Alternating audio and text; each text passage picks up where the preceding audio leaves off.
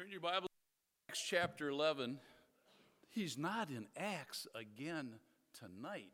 Does he have any other book of the Bible that he reads? Uh, we're going to jump backwards, getting back into uh, the. Uh, I'll read it to you, the, the verse that Pastor.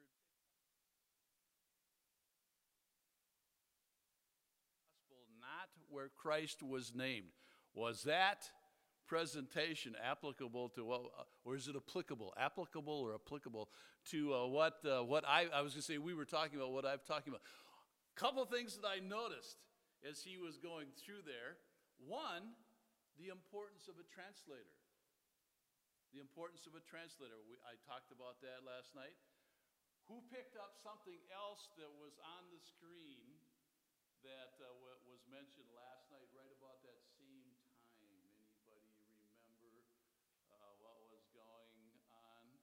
guy from India that uh, prayed with his hands up, and uh, y'all didn't have your heads looking up up the up to the sky. Uh, last, I, I, kind of apologize. Not, I, I, do apologize, but it's and it's a sincere apology, but it's kind of a short one. Uh, last night I got caught up in telling stories, and there were we were pretty thin on Bible last night. Anyway. Uh, but I was, what I was trying to get across is what he brought out tonight in that presentation and in the video of the great need that there is, but how we can mess things up culturally because we don't understand that the way that they do things or their culture, that we can go in and just kind of blow things apart and close the door on any opportunity there is to be able to talk to people and try to establish a ministry, much less learn a language to be able to get it translated down into scripture. So uh, stirred my heart. I, I just, uh, you took me on several places mentally that, uh, that I greatly enjoyed. So in uh, Acts chapter 11, Acts chapter 11, I'm not going to ask you to, uh, not going to ask you to stand, but in Acts chapter 11, uh, Paul and, well, actually Barnabas and Saul, this is before the, the last two things that we looked at, uh, they've gone up to the church in Antioch, which is up there in Syria, which was where we started with the, uh, the last two messages, as they have launched out. Well, they're up there. The, uh, the, the church up there in, uh, in Antioch has had some people saved, and so Barnabas goes up there. He sees what the work, uh, what the grace of God has accomplished in the church. He goes and gets Saul and brings him over there and that's uh, kind of where we uh, started things on Wednesday night. But look down here at verse 27 of Acts chapter 11. And in these days came prophets from Jerusalem and unto Antioch, and there stood up one of them named Agabus, and signified by the Spirit that there should be a great dearth throughout all the world, which came to pass in the days of Claudius Caesar. Here's the verse I want you to catch. Then the disciples every man according to his ability determined to send relief unto the brethren which dwelt in Judea, which they which also they did and sent it to the elders by the hands of Barnabas and Saul. This is the principle that we get for faith promise. Uh, faith promise, which we're going to get over, we're going to go over to Acts chapter uh, 8 uh, tonight and spend a little bit of time there. Uh, Acts chapter 8, the offering that they're getting ready to take up over there as we read through the scriptures is not for missions. It's actually to, to send relief to the, uh, the, the Christians, to the believers that are back in Jerusalem because of this great dearth that's going to take place uh, across, uh, literally around the world. But uh, look at this, verse 29 and 30 again. Then the disciples, every man according to his ability. I forgot to grab one of the, uh, one of the faith promise cards. But you're the one that's going to determine what it is you, that God wants you to give. Uh, I didn't notice whether any of the young people received one of those faith promise cards or not. Uh, we got our children involved in it uh, when they were old enough to when they were old enough to collect some kind of allowance or earn money. I, I hated paying them to do right. But sometimes as they got uh, about 12 or 13 years old, we would give them an allowance for doing stuff, or they could earn money doing jobs around the house or whatever for me because I wanted them to realize okay, you need to learn how to tithe. You don't have to wait till you're married and you got a family. You need to, uh, when you get saved, you need to learn that you have a responsibility to God and to be able to take care of God and His things and God's people. And so we were trying to teach them you need to tithe. Uh, missions conference is not just so you get to hear good stories, eat foods from other countries when we have the banquet and everything. Missions is something that you can get involved in. Well, yeah, Dad, but I, I only have 10 cents or I only have a quarter. Well, 10 cents, uh, we can get at least 10 tracks printed for that. And so we would try to lay things out for them. So if you have some young person in your family that took a card, make sure you look at it before they turn it in. Uh, we had a situation with our, our second son, Jeremy, has always been, he, he's for the underdog. He's always there trying to help somebody. And he would give away, literally, to this day, everything that he owns just to be a blessing to somebody. Well, he filled out a prayer card or a faith promise card one, uh, one year, and I didn't look at it. And he had committed $5, and there was no way he was going to get $5 a week because I wasn't paying him that. That was for sure. And so uh, we helped him through get through that. But after that, we said, okay, let me let me see your faith promise card. How are you going to do this? Well, sometimes it was, okay, I've got 50 cents a week that I can come up with. I'm pretty sure on that. But uh, you put down a dollar or a dollar and a half. Where's the rest of that money going to come from? Well, Lord, Dad, I'm just going to have to find some work that I can do for somebody to earn it. So God sometimes, sometimes will cause you to stop and hesitate. As I mentioned, I believe it was on Wednesday night to say, but can I do just a little bit more? Can I do just a little bit more? But we're, we're, we're pretty maxed out.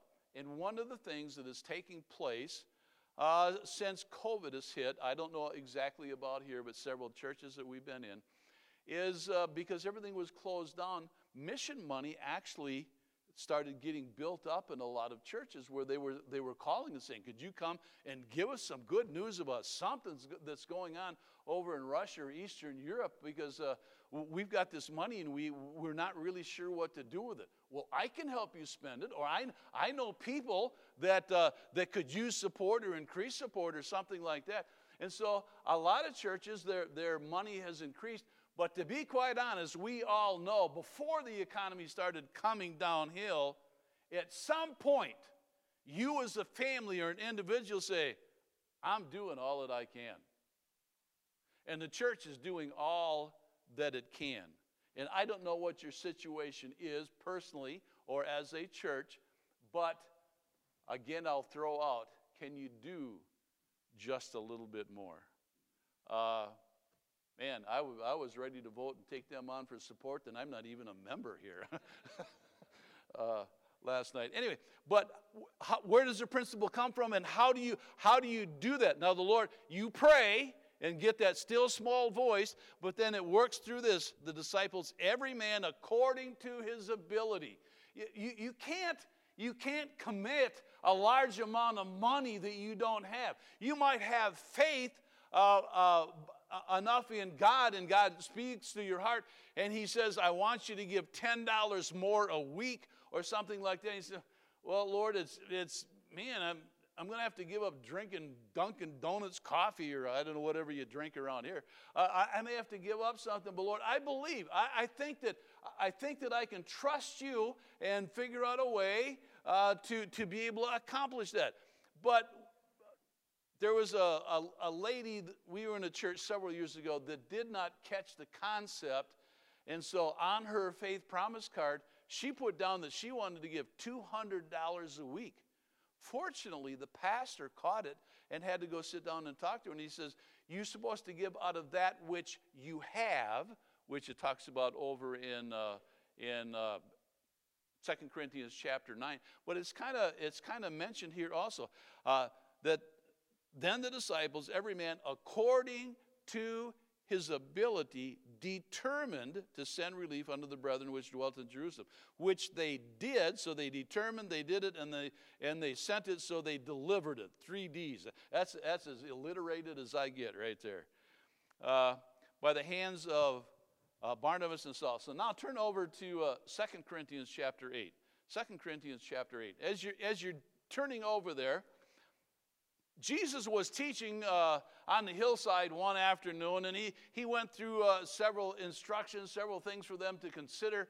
Uh, and one of the things that he said in Matthew chapter 6, verse 20 says, But lay up for yourselves treasures in heaven. He didn't, he didn't say, think about it. He says, but lay up yourselves. It's almost like it's a command. But lay up for yourselves treasures in heaven, where neither moth nor rust doth corrupt, where thieves do not break through nor steal. For where your treasure is, there will your heart be also.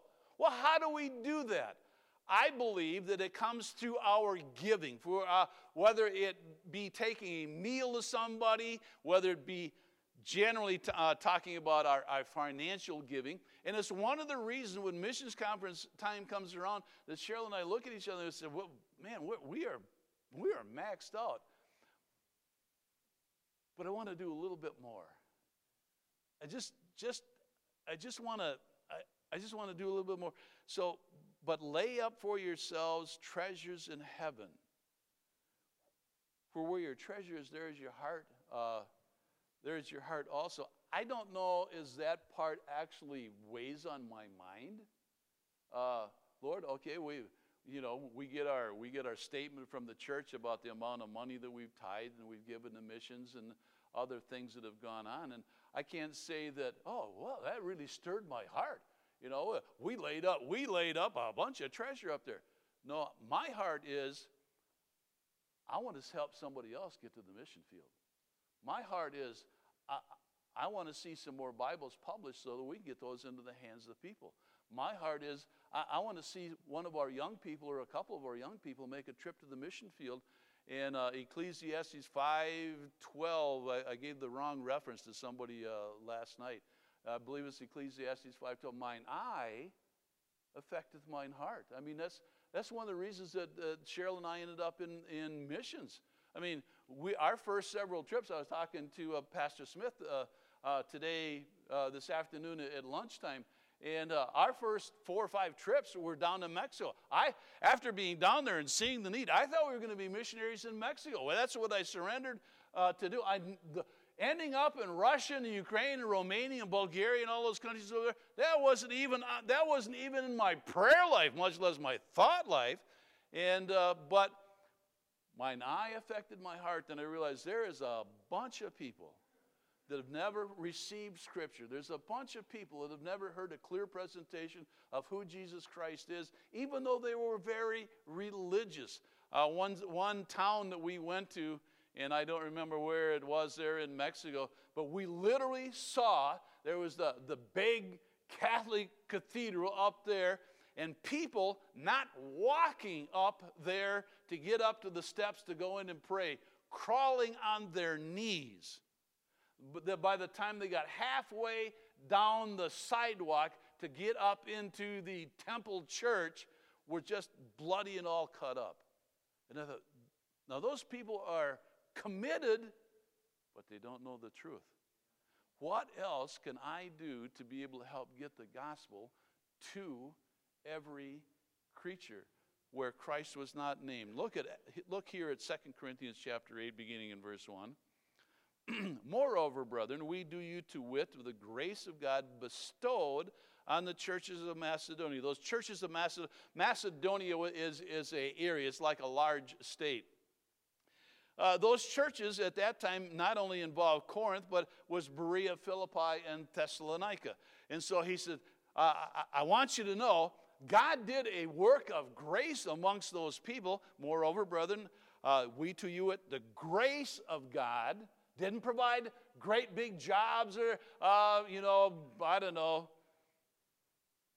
Honda, the Honda plant didn't move into town and everybody got a job working for Honda, putting together cars or something like that. God blessed, and I think the reason that He blessed was because He knew their heart. God bestowed on the churches of Macedonia. How that in a great trial of affliction, the abundance of their joy and their deep poverty abounded unto the riches of their liberality. There's some words there that I, I don't know about you, but I don't put them together. Uh, there was not only a trial of affliction, it was a great trial of affliction. Uh, they not only uh, had poverty, living on the, on the, on the bottom of the barrel, so to speak, kind of kind of like uh, uh, Elijah in uh, 1 Kings, right about chapter 17, I think it is, where Elijah gets over to the, the poor widow's house and she says, all I've got is a little bit of meal in the bottom of the barrel, and a little bit of cruse oil, and we're going to eat that and we're going to die. That's kind of the impression that I get when I read that they were in great poverty, abounded under the riches of their liberality.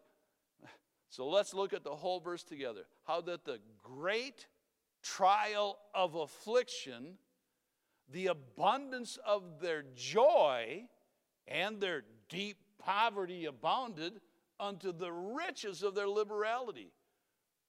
That's not me. I don't live there. In Larry's world, those words do not fit. Now, I have learned to get to trust the Lord and see God work through some of these things to get us to the other side where you can look back and say, Thank you, Lord. Man, that, that was something. We've got a story to tell. How you worked through that entire situation, that uh, at the end of it, after it's all over, I've got great joy. At the end of it, I'm all excited about. Let me tell you what we saw God do.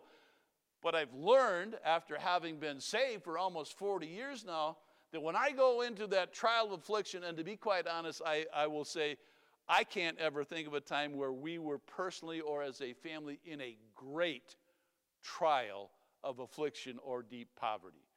But whenever we go into a situation that is, wow, this is a big deal and I did not see this coming, and if God doesn't work it out, I have no idea what's going to take place. And, uh, but there's not an abundance of joy. Wow! Thank you, Lord! Great! A big trial. Yes.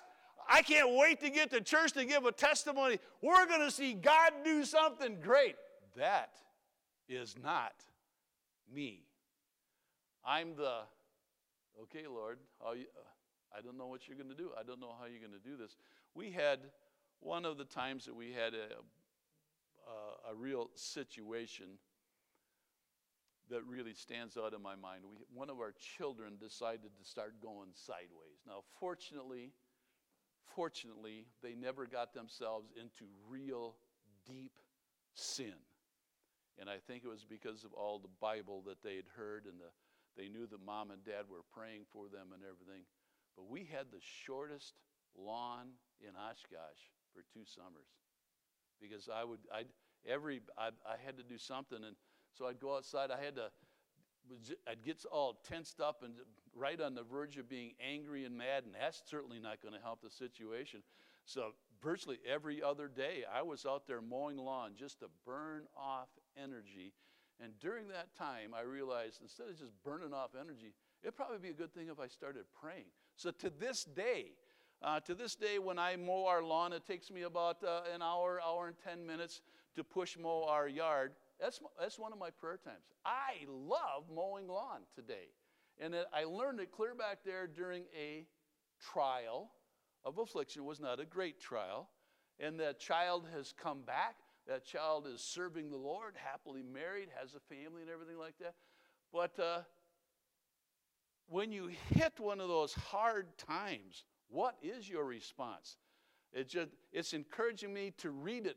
But you, ever notice it's easier to read something than it is to actually live it? Ah.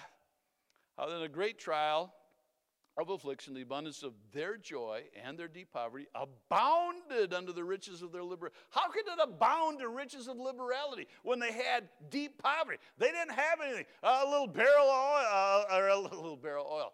A little barrel oil would go a long ways today in paying off a bill. Uh, don't let me go down that rabbit trail uh, little barrel, barrel of meal, of, you know, a little meal in the bottom of a barrel and everything like that.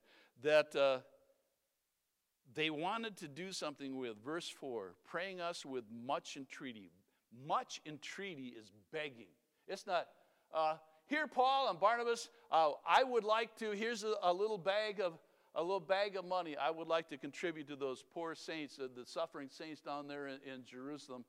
It was, well, you know, I've seen, I've, I've stayed at your house. Uh, we had we had rice and beans and we didn't have a second helping. I mean, they would probably never say that, but we, we stayed with you. We, we, we ate your food reluctantly, but y- y'all don't have anything really to speak. No, please, I'm begging you, please take the money because we want to help them. God has sustained us. We're still here. We've lost a little little bit of weight. We've had a difficult time. Uh, Dad got put into the prison when, uh, when they came through with, during persecution.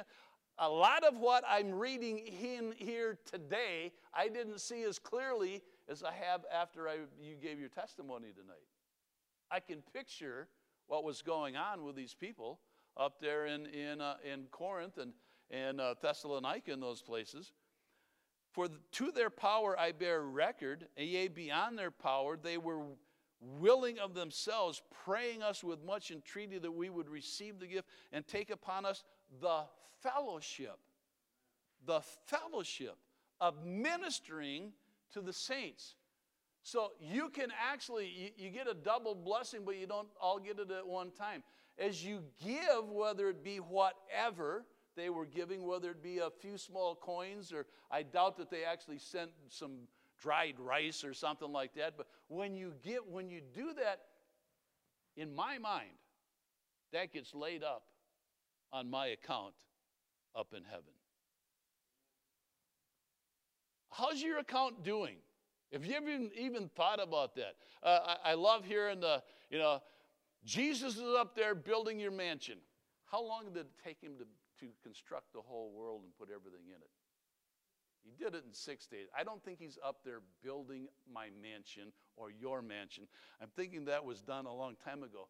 But we might be furnishing a candle. we, we might be putting in, you know, I, I don't know how that's going to work. But all I know is when he said, lay up treasures in heaven, the best that I know how, that is what is taking place. For to their power I bear record, yea, beyond their power, they were willing of themselves, praying us with much entreaty, begging us that we would receive the gift and take upon us the fellowship of ministering to the saints. What happens? How does that happen? Uh, uh, the fellowship of ministering to the saints.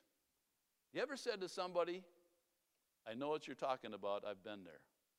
Or we went through something similar to that. You ever said that? You ever had that happen to you? I think that when it talks about the, the fellowship, that that is what that is talking about.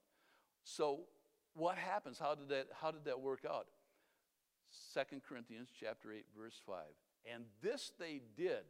We were pretty sure we could, as we were talking to them, as we were meeting in, in Bible studies, as we were doing, having a church service in a, in a couple of houses in the area, we were pretty sure we, we were picking up little things that it sounded like they wanted to do something also because of the testimony of the other churches uh, in the other cities. But but, and this they did not as we hoped. We were hoping that they would, they would be willing to trust God to do a little bit of something, but first gave their own selves to the Lord and unto us by the will of God.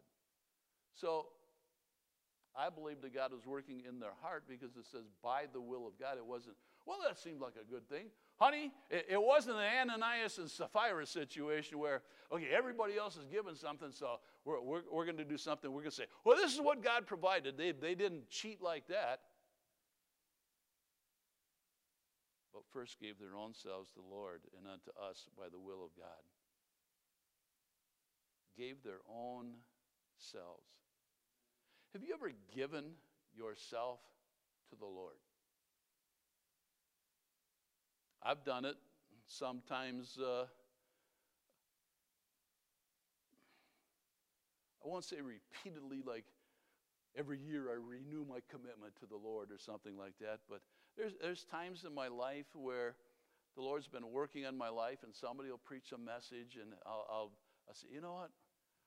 Lord, I just want to, I want to remind myself, and I want you to know I'm still all in. I, I, I still want you working in my heart. I still want to, I still want you to show me what else we might be able to do. Lord, uh, and most of the time Cheryl is headed out down the aisle before I am to get to the front, and we'll, we will pray together to let the Lord know we're still willing. What else? What else? Or, Lord, help us to be faithful. Help us to not lose our testimony along the way. Uh, I just got a, a note from uh, one of our children here recently. Dad, you realize we're all watching you, see how you and mom finish. You know, we maintained a good testimony up till now, but we don't want to lose that. We, we don't want to fall apart on, on our children and on the Lord. This they did, not as we hope, but first gave their own selves to the Lord and unto us by the will of God. So, what, what was the fruit? What was the result of that? Right here in verse 6. In so much that we desired Titus, that as he had begun, so he would also finish in you the same grace also. They needed someone else to help them, so they decided to send Titus.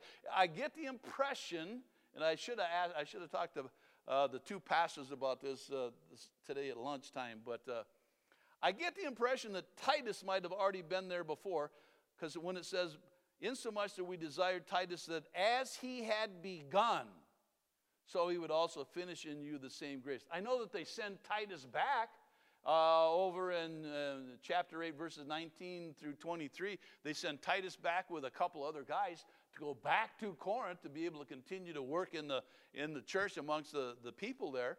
But uh, I get the impression that, okay, we have a need. We have a need. How does that work out? We need somebody. Who's available? Titus is available. Are you available? Well, Larry, you don't understand. I'm this young, or I'm this old, or I've got a family, or I've got this going on, or I've got. Are you available? It does not necessarily mean that the Lord's going to call you to pastor the church or sing a special. Last night I had a little bit of fun walking around saying, Pastor's looking for somebody to sing a special. Is that you? And, you know, everybody gets all nervous and shaky about that. Uh, but are you available? Are, uh, uh, is it, if one of the pastors would call you to help with something, would be, oh man, I didn't realize he had my phone number. Or you ever committed yourself so, oh, so and so's moving, I'll be there at nine o'clock. And eight o'clock rolls around, you say, why in the world did I ever, I was talking foolish. And the last thing I want to do is go over there and help somebody load up a, you know, fill in, fill in the blank. For insomuch that we desired Titus that as he had begun, so he would also finish in you the same grace, the same grace. I'm thinking it's talking about the, the grace of God. Some of it connected with giving, some of it probably not, but spiritual growth. There was a need for someone to help, so they sent Titus and others. I'm basically done with the message. Finally, you actually do have something relatively short. Yes, I do. I want to make you aware of three things that are going on. Because of our ministry, uh, which I've never really gone into a lot of detail, uh, Baptist Couriers for Christ was back, started back in 1979. We're literature distribution. That's what we've done. I'm, i talked about how we started with just shipping 40 uh, whole testaments or 20 Bibles in a specially designed vehicle. And then we started shipping larger stuff and everything. Today we're shipping 40 foot semi containers, which I had to grab my prayer card. Just since 1990, we have shipped 109 containers containing 28 million Bibles, New Testaments, and John Romans. That's not even counting the tracts. 28 million. That's just the ones that we have shipped from the States over into Russia and Eastern Europe. We are also having printing done over in the country of Belarus, a closed communist country. Uh, President Lukashenko has voted himself in three terms in a row. His opposition has disappeared every single time. And uh, so it looks like he's, he's rather permanent until Putin removes him or something like that. We've been in, uh, we've been in 14 different countries. We've, been, we've done campaigns taking people like you over with us for two weeks to, uh, into 40 different cities. We've helped start uh, 10 churches, we've got three brand new Bible studies going on, and we've helped strengthen and encourage 33 other, 33 other churches. Uh, one of the trips that we did this summer was not only to go over and help Scott and Chris Poling do the canvassing and pass out the John Romans for a preaching service at the end of the two weeks. Uh, before that, uh, Cheryl and I had gone over with a small group, uh, several young people also with us on that group, where we went to Croatia and we did two park ministries for the church uh, t- two years ago. We were over there, passed out the John Romans. A bunch of people came to the meeting. A handful got saved. A church got started. And so now the pastor was saying, uh, we want to expand. We want to get another church started over on the other side of town, but we want to get some more people coming. We've got hardly no young people coming at all. And so he said, Would you consider doing a park ministry? Well, not really. I said to myself quietly. Uh, but I said, Pastor, whatever you want. We're, we're coming over to do whatever you want. Well, he's talking about a bounce house. What in the world is spiritual about a bounce house? You know, what am I supposed to do? Uh, guard people or protect people or join them in the bounce house, you know. Anyway, he had it all organized for us over there. We ended up on one afternoon because of a very busy street corner with a huge empty open lot that we didn't even have to rent with uh, apartment buildings all the way around. We ended up and had contact with over 500 people in a space of four hours.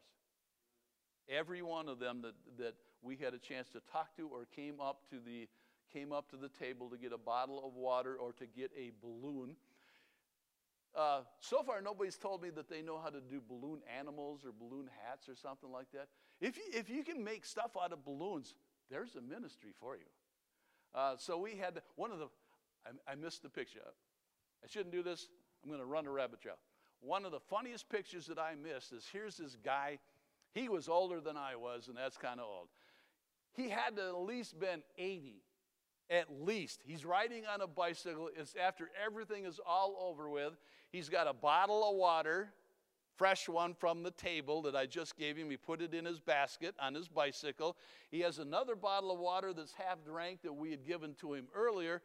And he's got this balloon dog on the top of his head riding off in the sunset to go see his granddaughter, I think it was granddaughter or grandson, to give her the balloon and a bottle of water and tell her about a church that was going to get ready to start having services for children. It just warmed my I, you couldn't help but smile at this old guy on a bicycle with a balloon dog on his head. I mean, are you available? Are you available? I, Larry, I never thought about going someplace. I, I, I don't even like to show up when they have youth activities here. I'm not that wild about it either, but it's fun to see what goes on. Uh, I don't have to participate in it, but I can be a, I can be a don't do that, or I can be you know a supervisor, or I can pass out water, or Cheryl can make brownies, and we can be ready to give those. Uh, I mean, there's things that we can do to be a blessing and a help. Right now, as has been mentioned a couple of times, there's a big thing going on over in the country of Ukraine. Because of all the missionaries that we've had contact with, that we've, uh, we've helped, that we've been involved in their ministries and everything, uh, we uh, have been able to, and my, there it goes, uh, we have contact with, with five major missionaries that, we, that are in different parts of the country that are from the States the one that we've done some of the most work with is Mark Preem, who's from Superior, Wisconsin, and he lives in Odessa. The, uh, the line is just a, a short ways from, uh, from there, from the city of Odessa itself. And so Mark brought his wife and his daughters out, and Mark has stayed there. He said, This is my people. This, this is, uh, this is where I live. Mark has spent more time in the Ukraine than he has in the United States. And so he looks at himself more as Ukrainian than he, than he does in America. He said, How can I abandon my people? He said, They're the ones, it's their sons, it's their uh, husbands, it's their brothers that are going off to war. So, long story short, and I have no short stories, Mark is out passing out tracts and John Romans and talking to people that are out on the street as electricity began to, they, they started shutting things down. This, this is over a year ago now. And uh, ran across this guy that, a group of people that some kind of an NGO thing that had food. And so they started kind of a, doing a hot meal in the evening. And so uh, Mark went over and talked to them and gave them some literature. And they said, We heard, we heard that there was a Baptist church just down the road.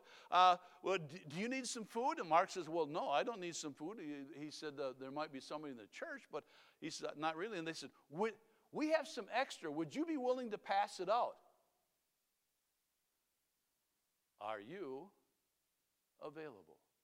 So here they started giving Mark uh, 25 to 30 boxes, of styrofoam boxes, with a hot meal in it, and he could go any place that he wanted to in the city and start passing out, meeting the physical needs of people so that he was able to give them a tract or a John Romans to be able to talk to them. Well, now it's gotten so he has several different places around the city that he goes every night, and they are waiting for him, not so much for the meal, but tell us some more about the New Testament. Tell us some more about God.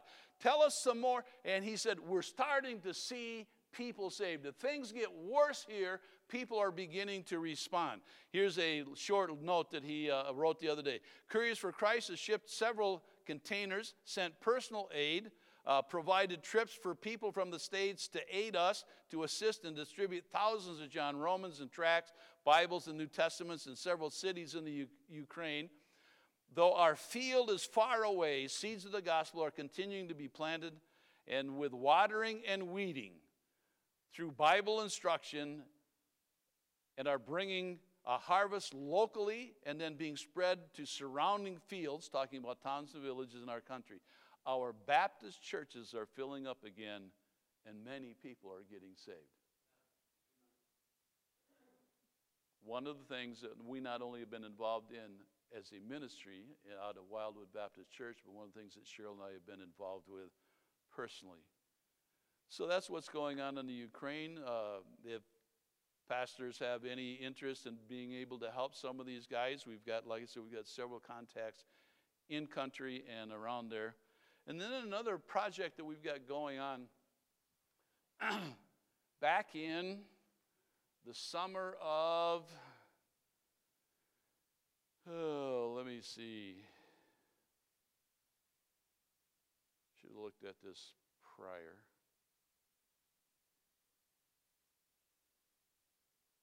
Okay, because I'm trying to think and read at the same time, I can't do it. Back in the back in the uh, back in the summer of 2006, we went over to work with two missionaries that had started a church. They were getting ready to turn it over to a, a national that they had trained, and they were going to go over and start over in the city of Łódź to be able to start a new church. And they said, Would you come over? Well, the, the Bible translation has now been done. We've got some Bibles printed up. That is a, it's a good it's a good addition. It, it's accurate to the King James Version and the Textus Receptus. And so we're ready with scriptures. Uh, we just need some John Romans. We've already got the Bibles, we've already got the New Testaments, we've already got a hall that we can rent. Uh, if you all will come over and, and spend a couple weeks with us getting the Word of God out, we'll, we'll see what God will do. Well, we saw, uh, I think we, we got out, uh, it was close to 200,000 John Romans with invitations, and we had an overflow crowd of about 1,300 people that showed up for that meeting. Out of that 1,300 people, there was about 60 of them that responded that wanted to start coming to the Bible study, which eventually filtered down to about 25 people, and that was the nucleus of the church. And so that has gone on for quite a while. It's built up. They're about ready to turn this one over to a national, and they, they are moving in the process of moving down to southern Poland to be able to start a, another church.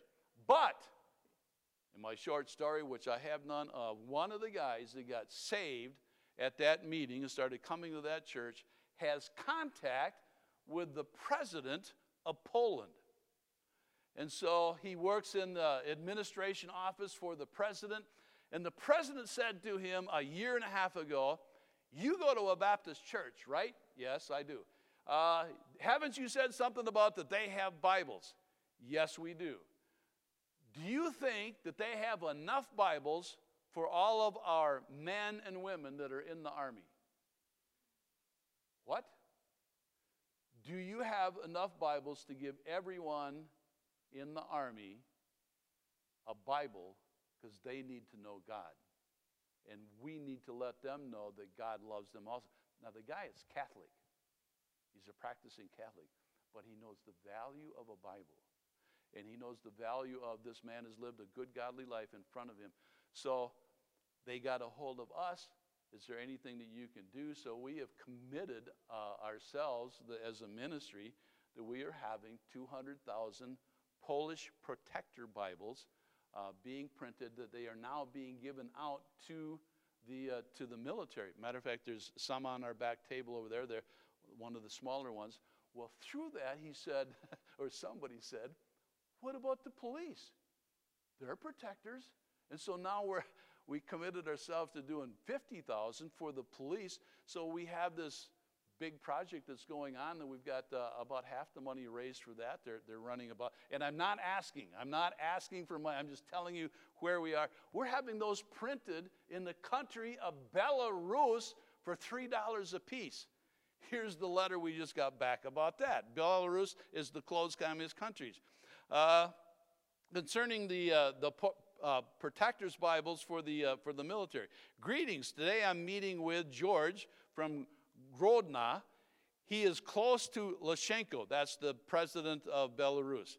I will write you what he said because some amazing things were said by President Lukashenko concerning the Bible that was sent from Belarus to Poland for the Polish army. Needless to say, the Belarusians were in shock. These were like Lukashenko's words according to George. The Poles are giving weapons to Ukraine, but they are arming their own military with Bibles. And they're printing them here in our country of Belarus. Our border patrol can't believe their eyes. To which George responded to the president, Well, the Bibles that we're getting, they're, they're a, a gift from, a, from America for Poland. The president of Belarus said, they give Ukrainian, they give Ukraine weapons, but they give Poles Bibles. You know, I don't know if we should fear Ukraine or if we should rather fear Poland. The Poles are giving us an example. God has opened up the doors that we never, ever thought, dreamed, or even prayed about to be able to, uh, to do something like this over in a country that's one's being torn up by war, the other one is being supported of it. And then the last thing that I'd like to make you familiar with, I got a email and a uh, newsletter from Chris, Scott and Chris Polling. Do you actually, does the church actually support the Pollings or know the Pollings? Okay, we had a group of uh, 20 people that went uh, beginning of August over with the Polings. Uh, we, we shipped over 300,000 Polish, uh, Polish, 300,000 German John Romans. Brother Scott had the, uh, the, the tract and the flyer, the invitation for the meeting printed up. So when we got there, we were ready to go, to go out on the street and passing them out, inviting people to come to the meeting, but giving them a portion of the Word of God where they could start in John chapter 1 and begin to read through and get the gospel. So by the time we got done, we had passed out just short of 200,000 of those. Uh, uh, Pastor, what's his name up there in uh, Larimore? Not Schaefer, but Pastor Fryman. Pastor Fryman and his wife came over at the very end, and they stayed for another week to help pass out uh, another 20,000 of the, uh, of the uh, John Romans and invitations. And through that, Scott has now got uh, a couple people coming to church, and he's, he's doing Bible studies with six other people that is kind of spread out across the uh, city. But one of the things that I noticed at the end of his letter is we still have 100,000 John Romans. Anybody want to go to uh, Germany to see one of your missionaries? Actually, be two two of your missionaries and help them pass out some of that 100,000. I, I, looked on the, I, I, jumped on the internet today. Uh, right now, to fly to from Chicago to Berlin, direct flight. You don't have to worry about losing your luggage. You don't have to worry about getting bumped out of your seat at the next layover. Direct flight. Uh, you get there in about seven and a half hours, if I remember right. You can get there for $500. If you do it in the spring before May, you can get over there for a little over $400. Is there a need? Is there a need for one of your missionaries? Is anybody in here available that could go over and help one of your missionaries sow the seed that they might reap a harvest that may not be a big harvest, but a harvest of souls to be able to start this church, to be able to grow the church for which you are hopefully praying and giving them money to be able to reach those people there in Berlin. This they did not as we hoped, but first gave their selves to the Lord. Said, Lord, I'm here. I'm available. What is it that you want me to do? What is the ultimate result of this uh, long running commentary that we've been kind of looking at? It's found over here in, uh, in Romans chapter 10, verses 15 and 16 to preach the gospel in the regions beyond you. That's why there's a missions conference this week. That's why Pastor brought in three different sets of missionaries from varying backgrounds and varying ministries that we do to be able to lift up your eyes and say, What can I do? How can I get the gospel out to where Christ has not been named, to the regions beyond, to the uttermost, as it were? Are you available? Are you available? Can you do just a little bit more financially? Can you do just a little bit more prayerfully? Can you pray about, Lord, would you have me to go over to Berlin, Germany, and be able to help them for a little bit? Or, Lord, would you have me help somebody else from the church to go over and spend a week or two to be able to help the Polings, to see if they can't reach some more people, to see that church bodies to, to start to grow? Are you available? The first time that really hit me, I'd only been saved for about two years. And uh, Pastor Nelson at the time, Pastor King at that time was our assistant pastor, and uh, Doug Koslow, who was the administrator of our Bible Institute, were taking the Wings plane and they were flying over to Michigan to Dr. Don Green's church, who was having a missions conference. They had a missionary in there that Wildwood Baptist Church wanted to get involved in, and the easiest way to do that was for us to take uh, the plane that our ministry has, uh, not our ministry, the Wings as Eagles ministry at Wildwood, to take that over there and to be able to meet with, with this missionary. And so we got in, we, we were sitting in the back of the church. Service had already started by the time we got there. And this is what took place. As we're sitting in the back, uh, they're already in singing. I don't know how long. It seemed like we were about 15 minutes late. And uh, Dr. Green says, okay, uh, it's time for testimony time. I want somebody to stand up and give testimony about how God provided your mission money uh, this year. And so uh, uh, somebody over on this side of the church got up and said, well, this is, this is what I prayed about, and, and this is what God did. And he said, okay, anybody else? And somebody from someplace else in the church got up and said, well, uh, my wife and I prayed about it, and, and God provided the money, and we, we, can't wait to see what God's going to want us to do again this year. He said, okay. And uh, he said, okay, uh, sing another song. And so we sang two verses of song. For the next 45 minutes, we'd sing two verses, and two or three people would get up and give testimony.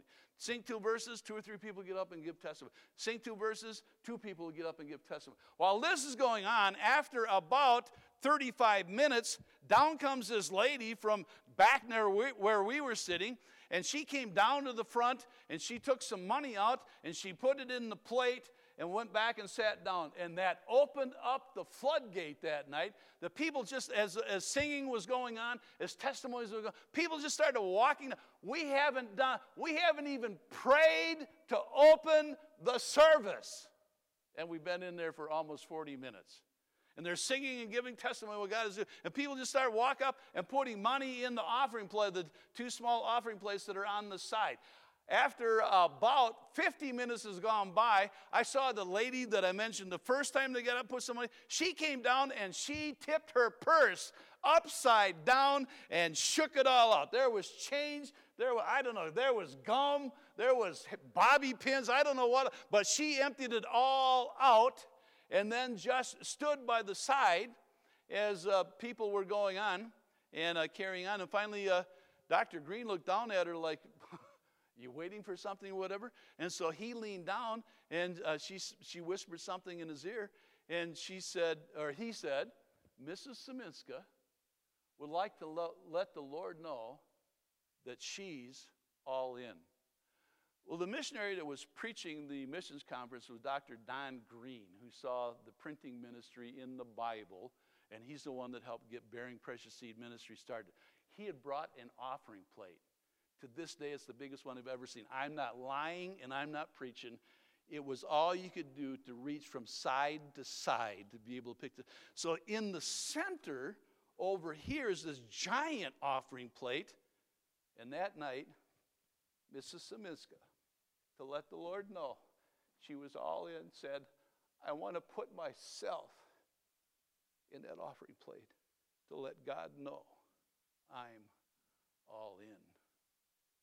The backstory on Mrs. Seminska is she, she was married to a very crabby, ungodly man. She was a Sunday school teacher, and he would go around the house hunting for her Sunday school lessons, for her Bible, for her Testament, and he would tear them up. He'd throw them in the fire. He'd use them to start the, the fire at night in, in the wintertime. Just a very wicked, ungodly man. And Mrs. Seminska was faithful all those years as a Sunday school teacher. And that night, at the age of about 65, 66, she said, In spite of whatever's going on, I'm still all in, and I want God to know it. I have mentally put myself in that offering plate. And when I did at our missions conference, the Lord, He got our van, He got our house, He got the wallet.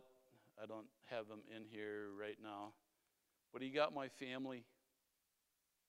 He got everything that we owned, everything that He had provided for us, that God had given to us, that God had blessed us with, the grace that He had showed to our family. God gave it to gave it to us. I gave it all back to him that night, and that's where we have tried to live for these last 37, 38 years. Are you available?